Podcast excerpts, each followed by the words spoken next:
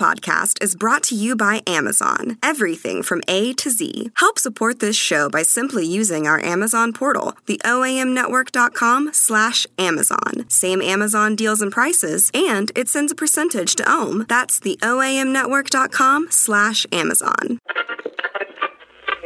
The oamnetwork.com. Power to the podcast.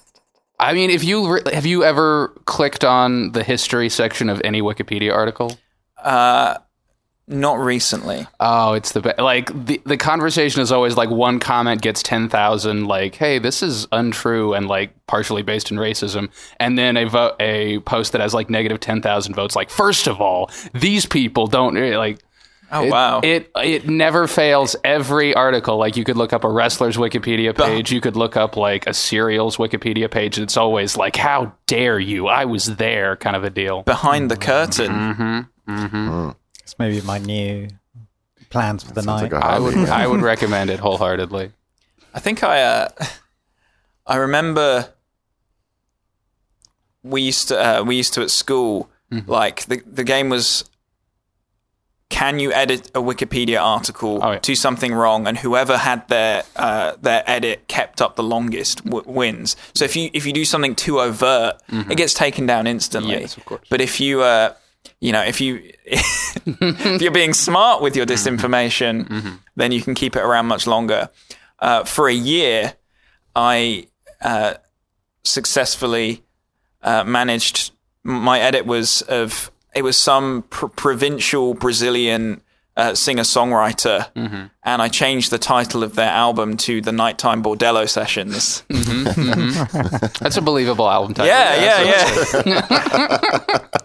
and it, it stayed up for a year, Wonderful. until, and then There's record collectors out there just searching, just searching the globe for the Where Bordello. is this Where is album? this damn album?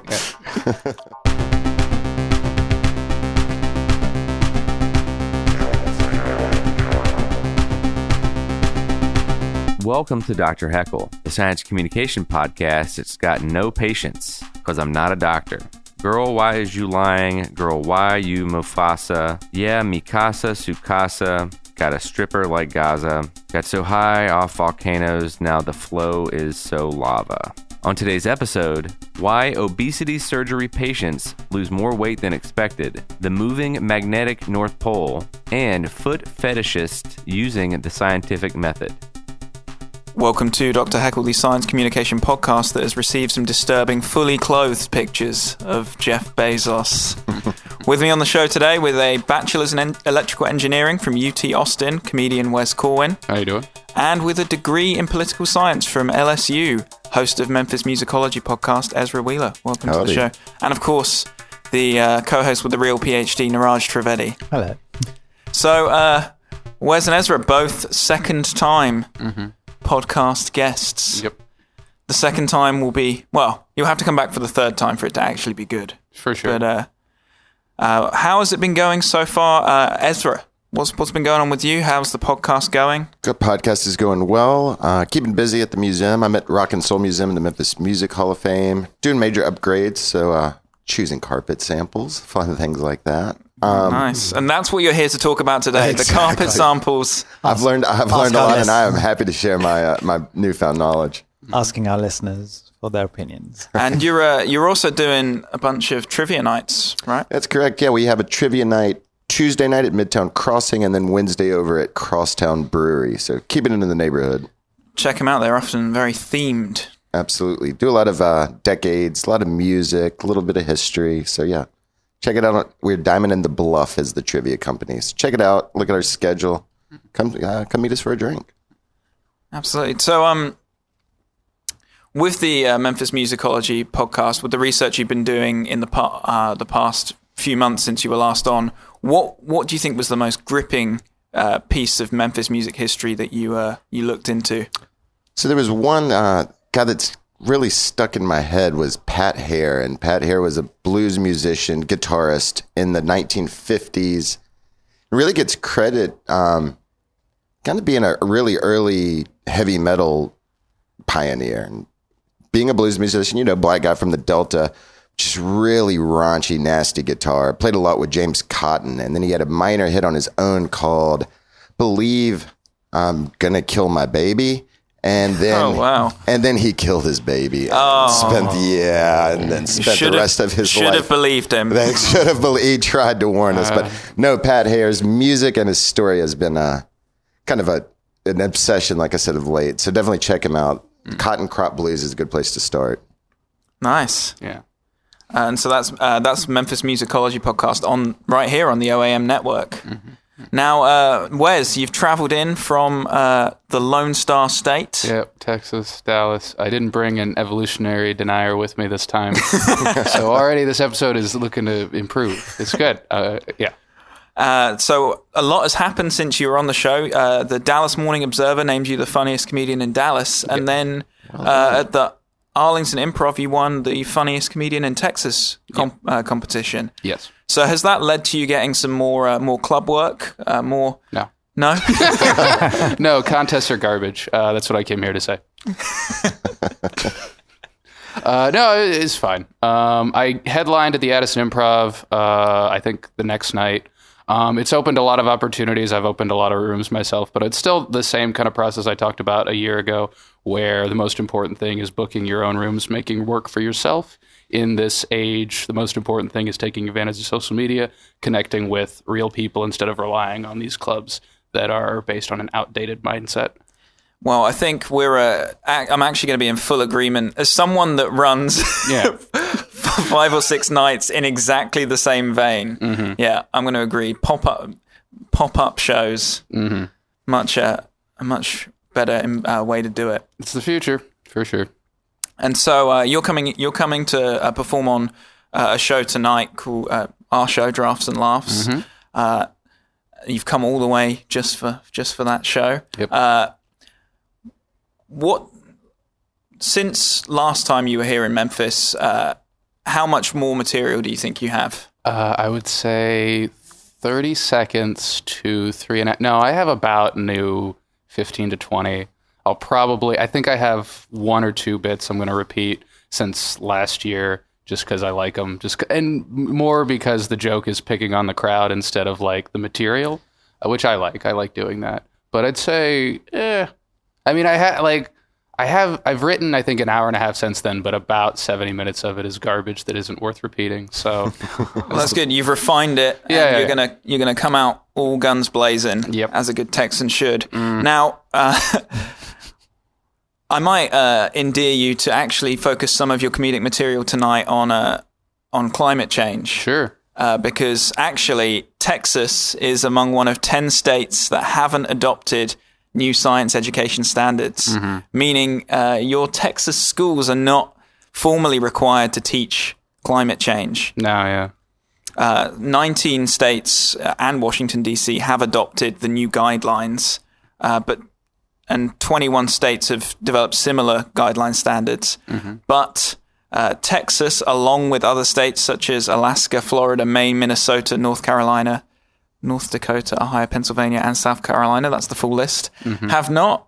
And so uh, it's up to the local school districts and indeed the teachers themselves. and the comedians. Yeah. And and so it's your duty, probably as a comedian, No, yeah. to tackle that issue where the state legislature is fa- legislature is failing. on on election day, I'll definitely uh, be in line telling jokes and making sure people are aware of the issue comedically. For sure, yeah. You have the kids' ears. Gotta gotta help them out. no, uh, I, I I went to high school in Texas in Keller, and there was a chapter on evolution. Uh, my junior and my senior year. Junior year, we skipped it. Went straight from chapter seven to chapter nine. Senior year, uh, I believe he intentionally. My my teacher was a man named Mr. Hall. I believe he intentionally taught us evolution wrong and taught us that uh, like the population of a species had to completely drop down to zero and then pick back up. And I was I would ask questions like, How? wait, a, yeah, wait a second. So the population dies out and like it resurges. Like that doesn't make sense. And he's like, it doesn't, does it? And move on. So he would claim things like 99% of evolution is mutation that results in the entire dying out of a species. And I was like, well, wouldn't a mutation like only wouldn't a mutation prevent a certain member of the species from being able to like repopulate effectively? And he was like, you'd think so, but no. And it was that a lot. Anytime you brought up a question, he would be like, "See, you're right. Let's talk about it," kind of a deal. And uh, yeah, that was uh, I. I had to do my own research on Wikipedia to learn that he was a terrible teacher, just an awful, awful teacher. and not just big, and not just that there was a Wikipedia article about how terrible of a No, teacher no, no, he no, was. no. I mean, I would have written one if I was better at editing Wikipedia pages, but I, I didn't pick that up until senior year of college when I had to write. That's a this, that has nothing to do with science. Uh, but uh, I was watching a movie on HBO and uh, I had like a stub article that was like a paragraph long, and I was like, this isn't a bad movie. So I started making the Wikipedia page for the film. As it went on, as I watched it and just started summing up what was happening, page got taken down because uh, the truth is uh, being prevented everywhere. but you know, you, you try your best, you adapt. That's what matters. We're trying to get the truth out there. You evolve. Yes, exactly. exactly. Let Ohm help you get the word out on your service, product, or endeavor. Email info at theoamnetwork.com. Welcome back to Dr. Heckle. We move on to our news item for this week. Today's article comes from CNN, and the title of the article is Earth's magnetic North Pole is hurtling towards Russia. Oh, I heard that. Oh, what do you think of that? I mean, imagine if Russia gets his hand on the ma- hands on the magnetic North Pole. Oh, the power they'd have, the things they'd do with it. oh, all our compasses would point toward Russia. Like, could you imagine that? The Boy Scouts would just keep heading that direction. Like, we'd be doomed. That'd be it. Oh, we'd lose them all. it's Santa. Sa- oh yeah. Can we talk about He the would- real issue? That. Oh man, that'd be a disaster. But is, is Santa affected by the magnetic North Pole? Is he always going to be at the geographic? he has North to Pole? live at the North Pole. So At if it's the moving, magnetic, yes. If he's That's just fact. that. If you It's on the Wikipedia page. if you've looked up Santa Claus's Wikipedia page, the house actually lifts off the ground and moves as the magnetic North Pole well, it's not even on the ground. It's just in that cleft yeah. of the magnetic waves. It's on a sort. Yeah, it's like a It floats. positive negative situation where it's just- Essentially, his house is made of South Pole. yes, his And ha- his house is made of like hoverboard technology, so that yeah. So the uh, North Magnetic Pole has been drifting at such a speed that it's thought this could cause a problem for smartphone maps and navigation systems. So uh, typically, a report is done every five years on uh, the position of the magnetic North Pole, which changes uh, constantly. It's constantly shifting, but um, the speed at which it is shifting has increased to a level that uh, NOAA um, published their report uh, a year early. They'll still publish one in 2020 uh, when the next one is due, but they published uh, one in 2019 to update things because otherwise uh, the readings were going to be so far out of date that it could cause a problem for navigation. So uh, the since it was first, uh, you know, um, since it was first like discovered in I think it was 1831. Uh, the North Magnetic Pole has been seen to be migrating across from the Canadian Arctic uh, Circle towards Russia. Uh, but this rate has increased uh, over time. So between um, be- between 1900 and 1990, it migrated around uh, a thousand kilometers. Okay. And since the late 1990s and today, it has migrated a thousand Another thousand. kilometers. And so it uh, is believed to, I think, have moved about 35 miles in the past year alone. So hurtling. hurtling towards uh, hurtling towards Russia. Uh, the other thing that has been seen is that the magnetic field is decreasing in strength Oh, okay. of the um, of the Earth. So uh, one thing that is possibly thought is so there's this phenomena where the every 250,000 years the magnetic poles switch places.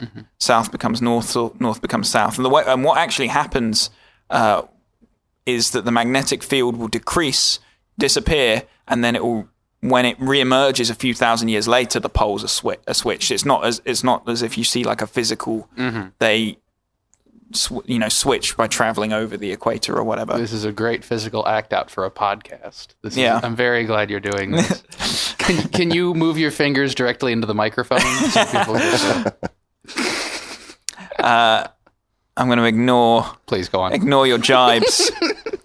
so, so it, this happens every 250,000 years. Yes. Uh, but it's been 750,000 years since it last happened. Oh. So long overdue for that to happen. So it's possible that that could be uh, the process that is occurring. However, um, other um, other geophysicists, there are geophysicists that say it's nothing to worry about and that it's not actually that unusual uh, behavior that, because the magnetic field is changing continuously as part of its natural behavior. Uh, really annoying that they didn't keep better records 200,000 years ago would've to nice. document how this happens. Would have been nice. Yeah, it's pretty selfish. Mm-hmm. Um, but if you so if you actually if you actually look at the position of the magnetic North Pole today, actually it's much closer to the geographic North Pole right now Oh. than it was previously. It's it's hmm. far it's it's right within that small circle around the geographic North Pole. It, actually, 200 years ago, it was really far away. Oh. So what I'll draw your attention to is this is not a new story. No. Uh, magnetic Nol- magnetic North Pole drifting fast was the title of a BBC news article from the 12th of December 2005, ah. and it said uh, the byline for that article said the Earth's North Magnetic Pole is drifting away from North America so fast it could end up in Siberia within 50 years. Ah. Scientists have said. So scientists have been saying this for some time. This is no not new information. Mm-hmm, mm-hmm. Uh, But uh, what I what I want to draw your attention to, and something that at the time, you know, because this has been an issue that's been thought about for some time, you know, the idea of the ma- magnetic uh, field around the Earth disappearing. Uh, the 2003 film, The Core, with a 33% audience score on Rotten Tomatoes, it, it imagines Sharon uh, Hilary Swank Hillary Stone.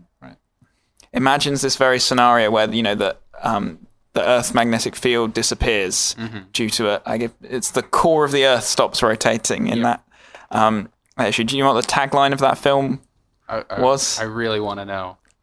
The only way out is in. Oh God. Let, let's red box it right now. Let's get it. Ugh. So, uh, so this film about uh, the Earth's magnetic field disappearing, the core. the core, Yeah. uh, was actually voted by a survey of hundreds of scientists as the worst, uh, uh, the worst science uh, science depicted in film uh, movie of all time. Wow.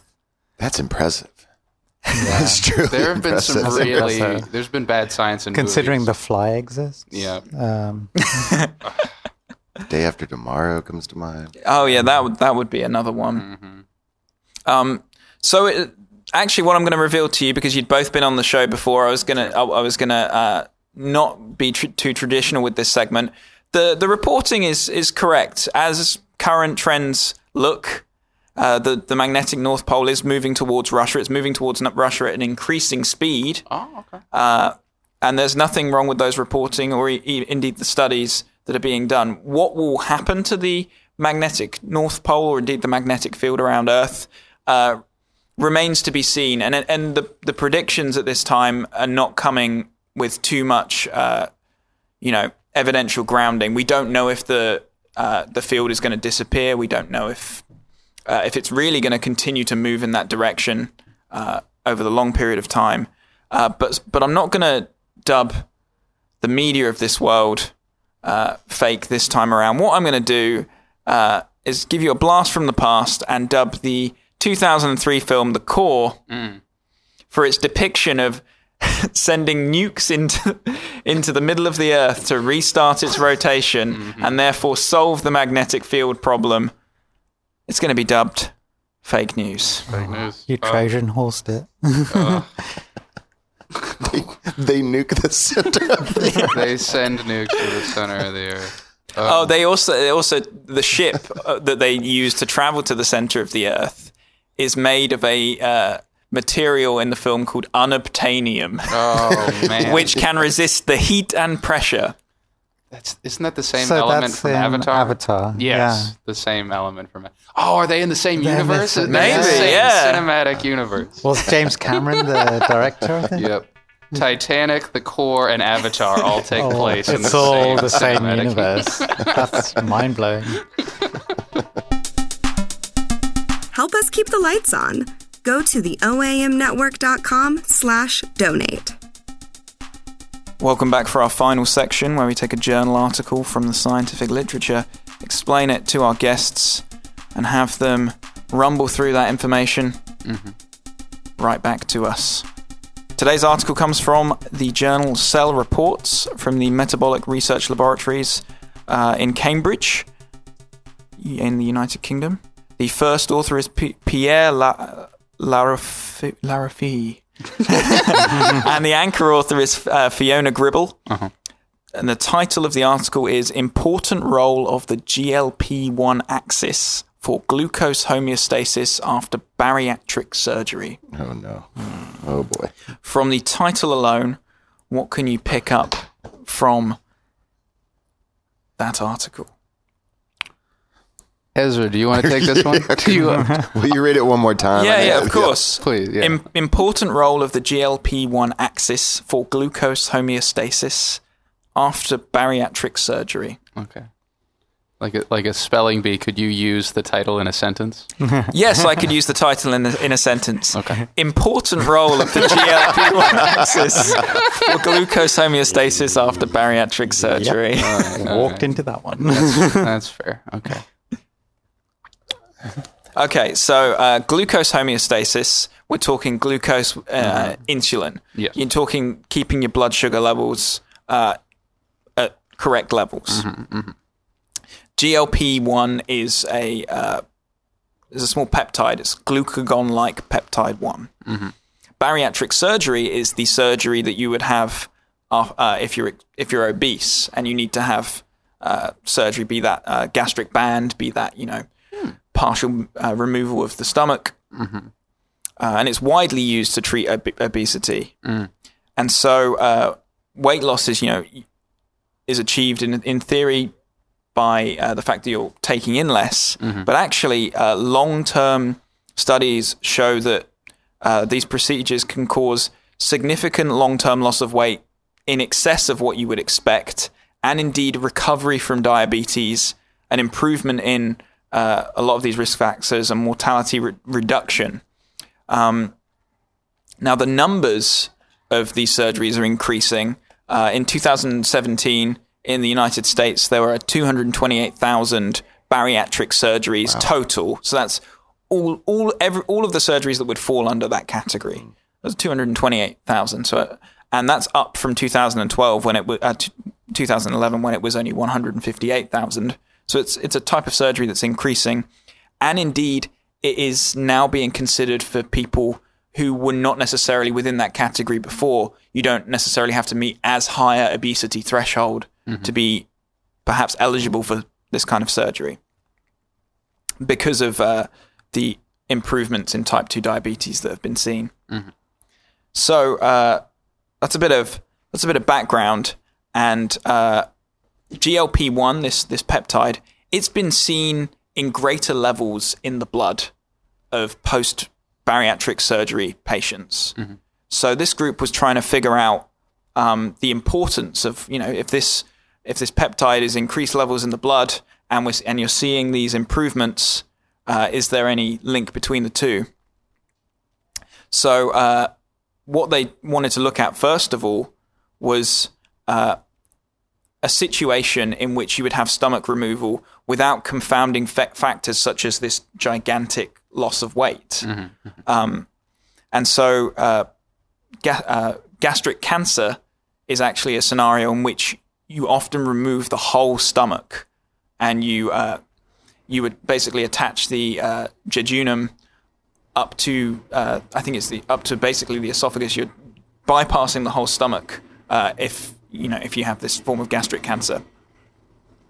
So those post gas, uh, they wanted to look in those post gastrectomy patients who had had stomach removal, which would be a similar kind of uh, surgery to the, this bariatric surgery, whether what their levels of this peptide were, and they found that um, those those levels of this GLP one in these uh, in these patients was increased.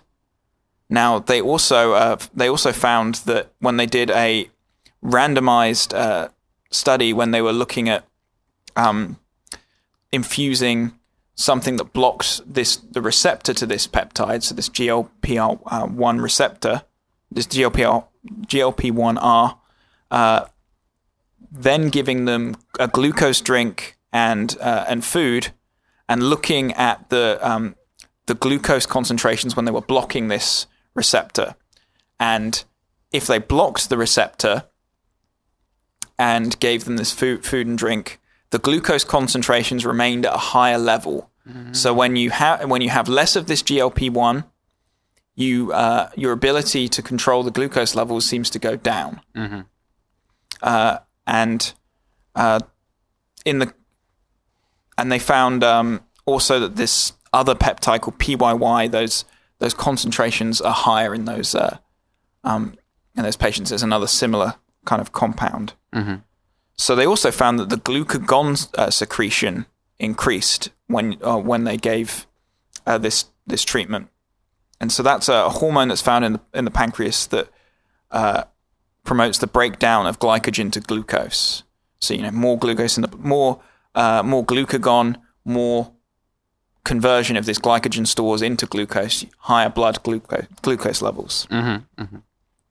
So they've they've basically determined that you've got high more GLP one in the in the blood um, after this surgery that is equivalent to what you would do in a uh, obese patient, and they found a link between the levels of that in the blood and your ability to control the glucose. So then they took their studies to uh, mice and looking at lean mice. And it might seem like the reverse way to do it, looking in the humans first Right. uh, but but looking in a more targeted way, where they made a model of uh, gastrectomy in lean mice that had uh, received a gastrectomy or a control operation, Right. and they found that the uh, that those with a gastrectomy lost more weight during the first week after surgery than those with the sham surgery, and reduced the food in- intake. And they found that the, uh, they ha- when they did glucose tolerance test, uh, they found basically uh, there was higher plasma GLP one and insulin levels in the operated on mice. Uh-huh.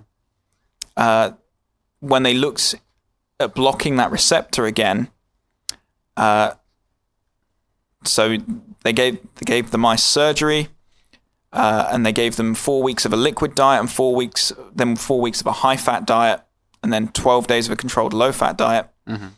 They found that the weight loss after this operation that they'd seen before was being higher in so they they saw that as higher in the operated on mice which they'd seen before but when uh, transferred to a high fat diet the group that were operated on and were receiving this block of GLP-1 they ate more than the mice that had just received the operation Okay. so basically, you know, you have they ha- you have the operation, you're losing weight. You have the operation, and then you block this GLP one, and now they're eating. The mice are eating more again. I see. So uh, they then wanted to figure out why this was uh, why this was the case, why there was more GLP one, and they looked in uh, the the jejunum uh, for differences in peptide levels. Actually, they found no significant differences. So the G- so that wasn't there, there wasn't more GLP one produced from that region of the uh, of the GI tract. Uh-huh. And look, they looked at the transcripts to see how active e- active the different genes were. And again, it was puzzling because there's no significant differences. So that, uh, in, at least in what they deem to be relevant gene sets. So, so it's puzzling because you think, where is the actual GL- GLP one coming from? So then what they did is they basically uh, used a fluorescent uh, a fluorescent system. So uh, they fed the mice with something that was basically going to show up fluorescent. Yeah. And they found that the opera in the operated on mice, the ones that had received this partial um, this partial gastrectomy, Yeah. the nu- uh, the nutrients or the food was traveling in the same period of time further through the GI tract, exposed, therefore exposed to more of the like endothelial cells, and so you were getting GLP one expression from more cells being so more of it's being pushed out because you're getting more surface area, you know, more. Uh, it's getting th- further through the system, and so that's where, at least in the mice, you're getting more of this GLP one. Now, they didn't prove, manage to prove that in humans, but uh, the the inference you make that this is that this might be the reason why. So in a in a post you know, in a post operated on person with this surgery, there is we know there's more GLP one, and if it follows on from the mouse system, it could be because uh, the food or the nutrients are getting further through the system in the same period of time. So that is uh, that is the study. How do you guys feel about it? You somehow made me understand. I think. Well, I didn't have much faith, but towards the end, I think I, Yeah. I think I Okay, get the gist of it. Yeah. So, uh, so between the two of you, could you explain back to me and Niraj what these guys did? Uh, sure. Yeah. You want you want, you want me or you want to? So let's do. In post-op patients, Right. we found higher levels of This GLP one peptide, right, which Yes. which regulates seems to be helpful in regulating insulin levels. right. Right. The question is, why is it? Where is this coming? Where are these increased levels coming from? Mhm. The first part of the experiment was, was to confirm that the GLP one was directly dera- related. So they had a control group that didn't go through the surgery and one that did, and they they observed that if you block it, people eat more. The insulin level is still not controlled as well. So the G- the increased presence of this GLP one peptide was in fact related to people losing more weight than anticipated, and uh, the presence of diabetes uh, being less. Uh, then they went to mice, and as I understand, um, eh, correct me if I'm wrong. If I understand, they had to they had to get mice that uh, were were similar to humans, so they had to give mice diabetes, right? So with this, they did lean. They did lean, Lean mice. mice. So so if you think about uh, people with gastric cancer, Yeah. not going to be obese, and that's the, what they did the first, eh, Sure. or might not might not be obese. They used lean mice. Mm-hmm. Lean mice. that they uh, took part of the. Some a percentage of the mice uh, they gave a gastric surgery, and the other half of the mice they gave a sham surgery, where I assume they just told the mice they were giving them a gastric surgery, put them under, woke up. N- But they don't Sir, know. right. They- yeah, it's a double blind study, and some of the mice are blind, I assume. To Three of them. Yes. I think triple there are three blind mice. Yes. So they observed uh, with the mice that uh, were post surgery uh, that had the G1, they were uh, losing weight, less uh, more control over their insulin. They were put on a liquid diet, solid diet, ma- maintained uh, those findings. And then some of them, the GLP 1 was blocked and their appetite was increased. They would eat more, which would indicate that the GLP 1 played into uh, lesser appetite, more weight loss. And then they put a fluorescent system, uh, which was unelaborated on. I assume it's some sort of Gak, like a, like the Nickelodeon substance that they swallow, and it lights up their uh, digestive system. And then they determined that it was it was traveling through further surface area. Uh, I believe of the was it the what was it the stu- it wasn't the stomach lining because they'd taken the They're stomach taking out. The stomach out. Yeah. Duodenum. Hmm? The duodenum. Oh yeah, Yeah. the ju- the jejunum. Yeah, the jejunum, the duodenum, the ileum. Ah, Yeah. jejunum, which is a body part referenced in the film Semi Pro with Will Ferrell. that was the first moment where I was like, I'm getting this. Good, good. It's a reference I understand. Yeah. Um, and then, yeah, they, they determined that it was being added that way. They have not managed to test that finding in humans, but they believe probably some correlation there. Uh, I, thi- Well done. I think we did it. Yeah, I think so. Yeah, that's good. I mean, uh, so I guess you could think of in perhaps in the future, you know, now you could use GLP one or similar acting compounds uh, to either suppress appetite uh, or uh, potentially to bring you know uh, bring glu- glucose levels under control. Uh, you, it, you could also use um, things that block this in uh, the gastric bypass, uh, the, so the gastrectomy patients. So if you think about, so one problem with people that have had gastrectomies, if they've had gastric cancer, is now they uh, they're producing too much insulin for um, for what their uh, what their needs are, Yeah. and so they can end up going into um, into like a hypoglycemia state. So I think you did a great job. You figured it out. Nailed it. But now, of course, comes the time uh, for you to flip these tables right over and try and teach me and Niraj a fact of some kind. So uh, I ask each of my guests, of course, to bring a fact with them uh, to the podcast. I'm going to start with Ezra today. Uh, Ezra, Ezra, do you have a fact for me? Science fact. No, no, no. Fun. Fa- fun, fun a fun fact. fact of any kind. Oh, let me go back. Let's go back to the uh, annals of music history. Here's a fun fact: is learned recently. Singer named Ann Peebles from Memphis. Her big hit was "I Can't Stand the Rain." Probably know it from the Missy Elliott track. Anyway, uh, John Lennon and his dark his went through a dark period. Broke up with Yo- Yoko. Anyway, become obsessed with that song. Said it was the greatest song ever written. And during a performance of Ann Peebles" in New York City, John Lennon apparently uh, proceeded to get extremely wasted. He said he was embarrassed to meet her because he was so intimidated by her, which is coming from a Beatle.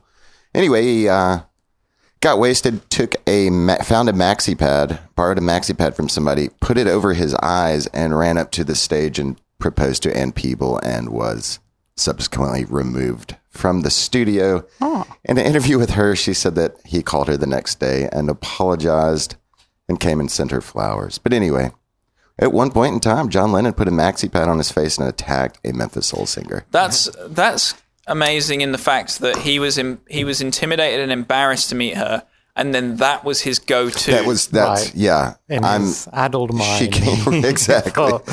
This'll get her. This'll get her. Yeah. Yeah. That's how we got Yoko. So that's a rebound. So there's my fun fact for the day. that's that's pretty good.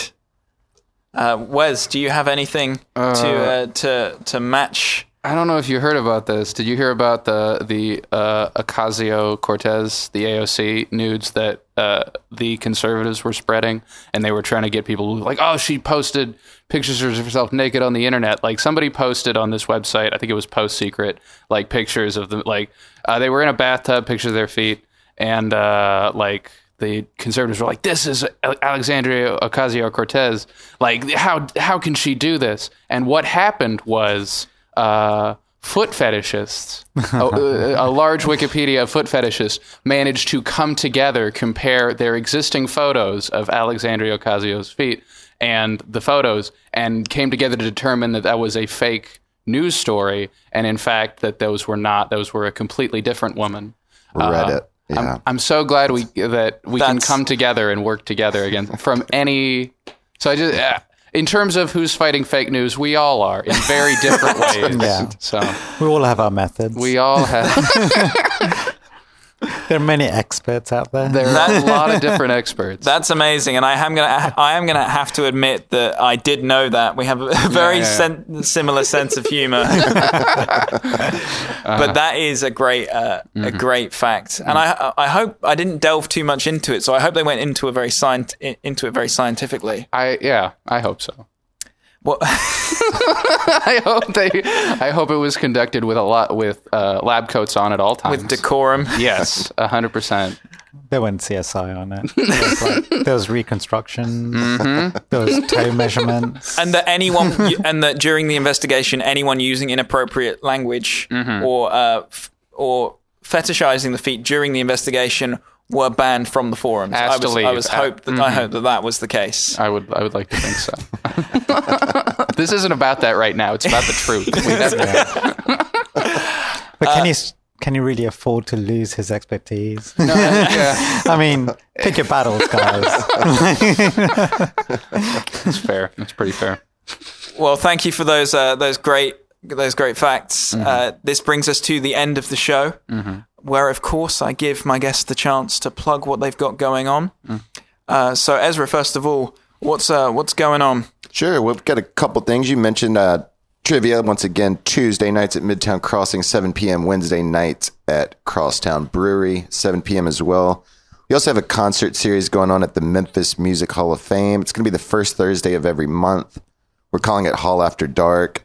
We do different artists that are in the Hall of Fame and get a local musician to pay tribute to them. So we've had Talibah Safiya do Isaac Hayes. We had Crockett Hall uh, pay tribute to Big Star, and then most recently we had Turnstiles pay tribute to Carl Perkins. So it's a really neat series. We're trying to get started up uh, once again, first Thursday of the month at the Memphis Music Hall of Fame. Great. And uh, and Wes, what have you got to what have you got to talk about? Uh, let's see. Main one is, uh, of course, any any upcoming shows. Check out facebook.com slash Wes Corwin as friends for my Facebook page or twitter.com slash Wes Cornfield for my Twitter. Um, in terms of shows I have upcoming, uh, May March 1st, I'm going to be at Secret Group in Houston. Uh, and then March the 2nd, I'm going to be at Goofy's Comedy Club in Cam- Canyon Lake. Uh, check most of all, just check my calendar on Facebook for upcoming shows. And of course, every Thursday, if you're in the Dallas area, Noble Rey Brewing, uh, trying to build it as a room. Last Thursday of every month is a showcase, and then every other Thursday is an open mic. Come see people, uh, make make jokes, make funny funny jokes. Make funny jokes. Yeah. And with that, that's all we that's all we have. So thank you guys for coming on the show. Thank you for It's having been a, us. it's been a blast. And uh, good, good good night.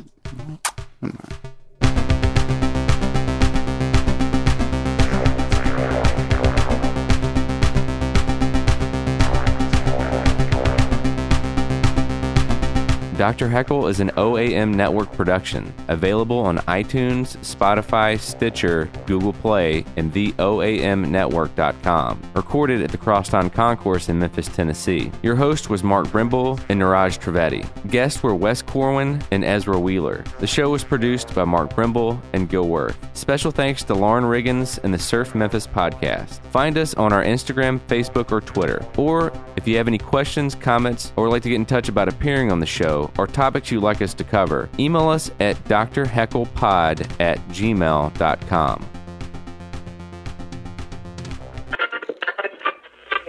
The OAMnetwork.com. Power to the podcast.